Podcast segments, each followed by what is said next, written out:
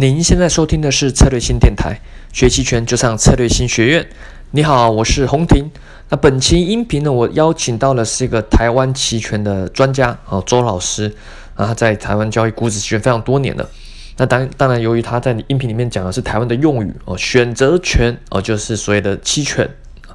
那他会讲到说，哎，对于这个股指期权，如何在前期、中期、末期，如何去做策略的应用？以及买卖方的切换，好，那就让我们来听听看喽。那我在选择权开仓一开始开仓到最后结算之间每一个部分，我要怎么样来做一个相对的一个有效的一个操作？一个，我们可以看到这个时间上的一个呃，我们举的例子是沪深三百指数现货它的一个价格的一个变化。那在这部分，我统计的方式可能跟一般大家了解的不太一样，因为我这边算基本上是属于结算到结算为一个月来算，因为我们合约是以月为单位，所以我们希望了解到是一个指数它平均过去每个月到底它的涨跌是多少，它的振幅是多少。这在对于我们作为一个期货选择权的操作上，会有一个非常大的帮助。所以你会发现，从二零一零年开始统计，它每个月的一个平均的一个开盘跟最后结算价的一个差值，还有它其中所经历过的高，曾经到过的低的一个差值来做一个呃统计，我们会发现，其实平均下来，我们可以来看。一个沪深三百现货指数，它的一个开收价，我们历史上看到，从一零年到现在，最大值是八十二点，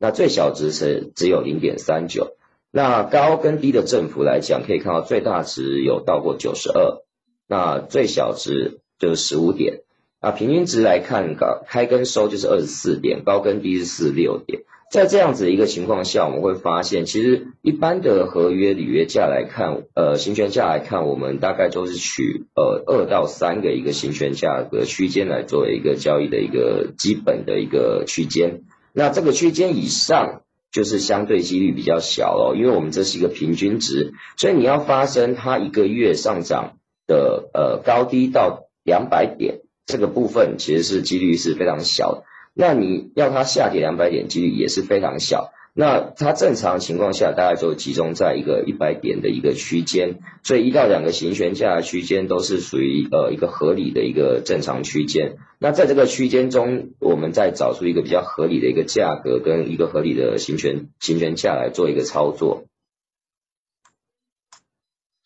好，那时间区间我们就会发现，我们分为初期、中期跟末期。那每个阶段大概都是七到八个工作日的部分。那我这边特别把一个结算前三日框起来，这是我们后面会讲到一个有关这个结算前三日的一个交易的一个策略。那在前期、中期、后期，我们要用什么方式选择什么样的一个策略来去进行一个实战上的一个交易呢？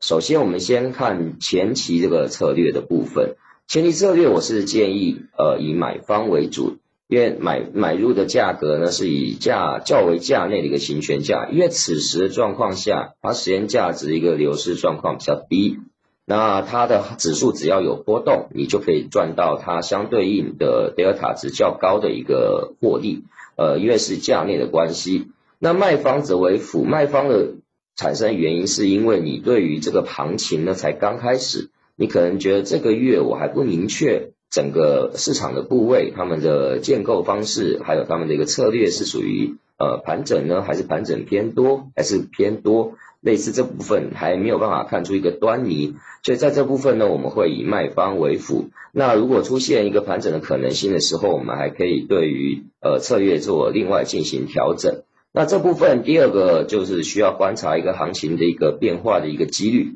那这部分也是在后面会再提，另外提到行情变化几率要怎么操作。一般来讲，呃，我们在市场上有个名言，呃，其实这是从三国来的一个名言：合久必分，分久必合。在我的看法，就是行情是由涨跌盘这三个组成的。那当然，我再进一步去分析，就把它归纳为涨跟跌都算是会动的行情，那盘整是属于不会动的行情。那市场上的行情，如果在动跟不动之下做一个区分，通常都是有一个相对应的几率。它的几率方式，每个市场会有特色不同。那我们观察可以发现，一般的市场而言，指数型的市场大约两到三个月，它就会产生一个比较剧烈的一个波动。那这部分的话，我们可以再观察前面两个月它是不是有一个比较明显的一个波动。如果没有的情况下，我们在第三个月的时候就在操作卖方时候就要比较小心，因为这部分就表示它可能会有行情突然出现。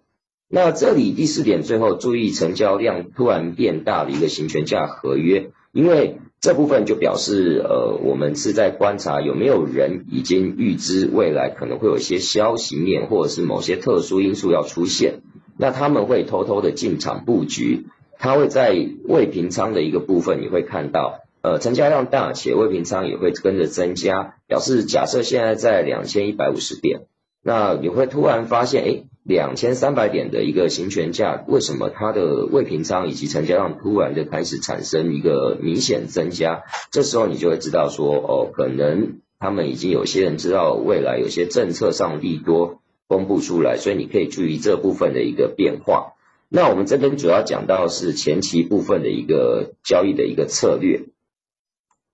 那到了中期的时候，这时候呢，差不多也是到月底了。那月底跟月初一个交接的过程中间，这个中期部分我们要怎么做交易呢？这时候我们就要转变为卖方为主了，然后随着行情来调整自己的部位。那我们刚好提到区间就是偏于一到两个行权价，原因是因为我们统计过历史上的一个震荡，当历史上的震荡还要搭配我们刚刚提到有关整个波动的可能性，也就是前面几个月有没有波动，来作为卖方的一个调整。那这时候买方就是辅助，它的辅助效果呢是帮卖方做一个避险的一个策略，因为在此时呢，整体上的期货的部位可能已经产生一个方向，已经累积出一个量能了，所以对于这部分的交易应该已经渐渐出现明确的主体。这时候呢，如果假设你判断的方向是盘整偏多的时候呢，你就可以开始做一个进行一个卖出卖权。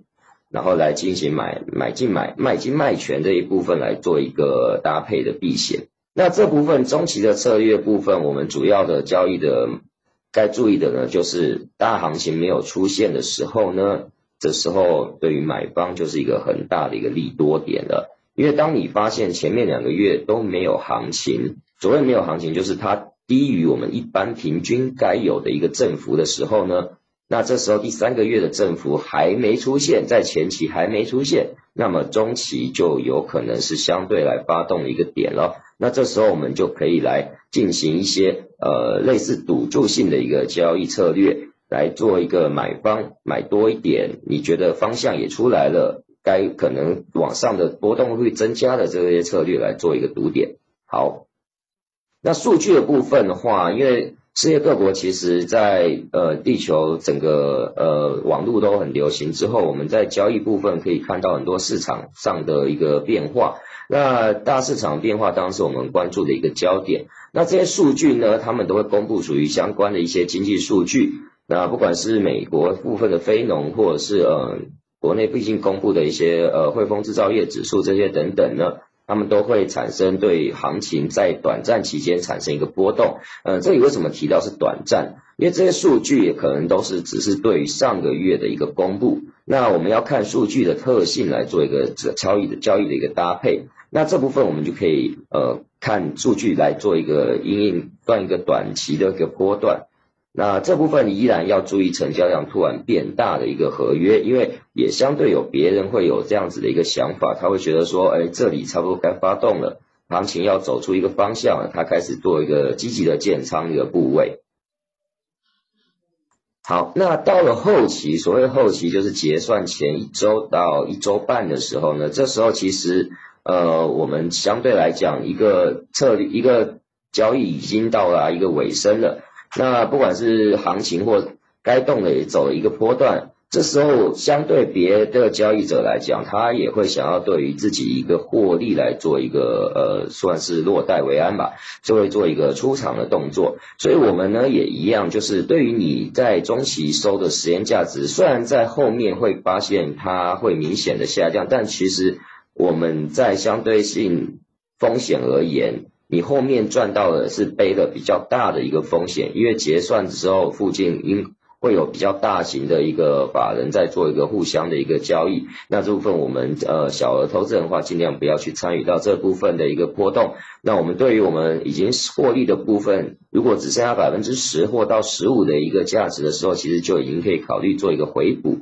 那这时候回补呢，还记得我们其中有建的所谓避险的一个部位吗？那相对于那个避险的部位，其实是不需要做一个平仓，因为它本身已经相对更没有价值了。而这时候呢，我们就在等待一个机会，万一行情出现反转的时候，我们原始避险的部位有可能再获得更回来的价值，甚至会更大的一个部分。那这个行情就算是比较少见的，呃，这个部分我们就是当做一个算是有机会得到一个赌注这样子。那买方的部分呢，可以利用行情大小来做一个我们这边称之为赌结算行情的一个策略。那这部分就是我们要想的是，当市场上部位因为期货跟选择权是属于零和游戏，累积够大的部位之后，就会有一方会想要把它做一个胜出。那这是部分呢，它会对行情来做一个比较更大剧烈的一个波动。那这部分我们可以再了解未平仓的部分。在后面会提到未平仓量最大的合约在哪里？那这部分的合约之后，我们提到它会不会产生是一个相对性的一个障碍，或者是突破之后会呃产生飙飙涨式的一个价格？这部分是我们可以考虑的一个合约。那我们要来注意到最大未平仓量突然变化的一个部分，也是要值得我们考虑。所以整个前中后期的一个交易策略大致上是如此。那当然，详细的中间的一个交易的一个操作细腻度，就必须在大家在看这个期货行情的一个变化时候，来相对应做一个阴影。那中间有一些 任何的一些变化因素，我们都是可以把它纳进去考虑，来做一个交叉策略的搭配。呃，讲到这边的话，我想要问一下大家，对于这个部分前中后期有没有些呃想要问的一个问题？或是有没有听不太清楚我讲的？好了，音频就到这边。那如果想学更多的期权课程和知识，欢迎使用策略性学院网站。当然，我们最近期也开了蛮多，因为疫情的关系，开了蛮多线上的课程啊。所以一样，想了解更多，上策略性学院网站，或者是策略性公众号，或者是添加这个策略性小姐姐微信号哦，Algo Beauty，或者是在喜马拉雅电台下方留言咨询。好了，我们下期再见喽，拜拜。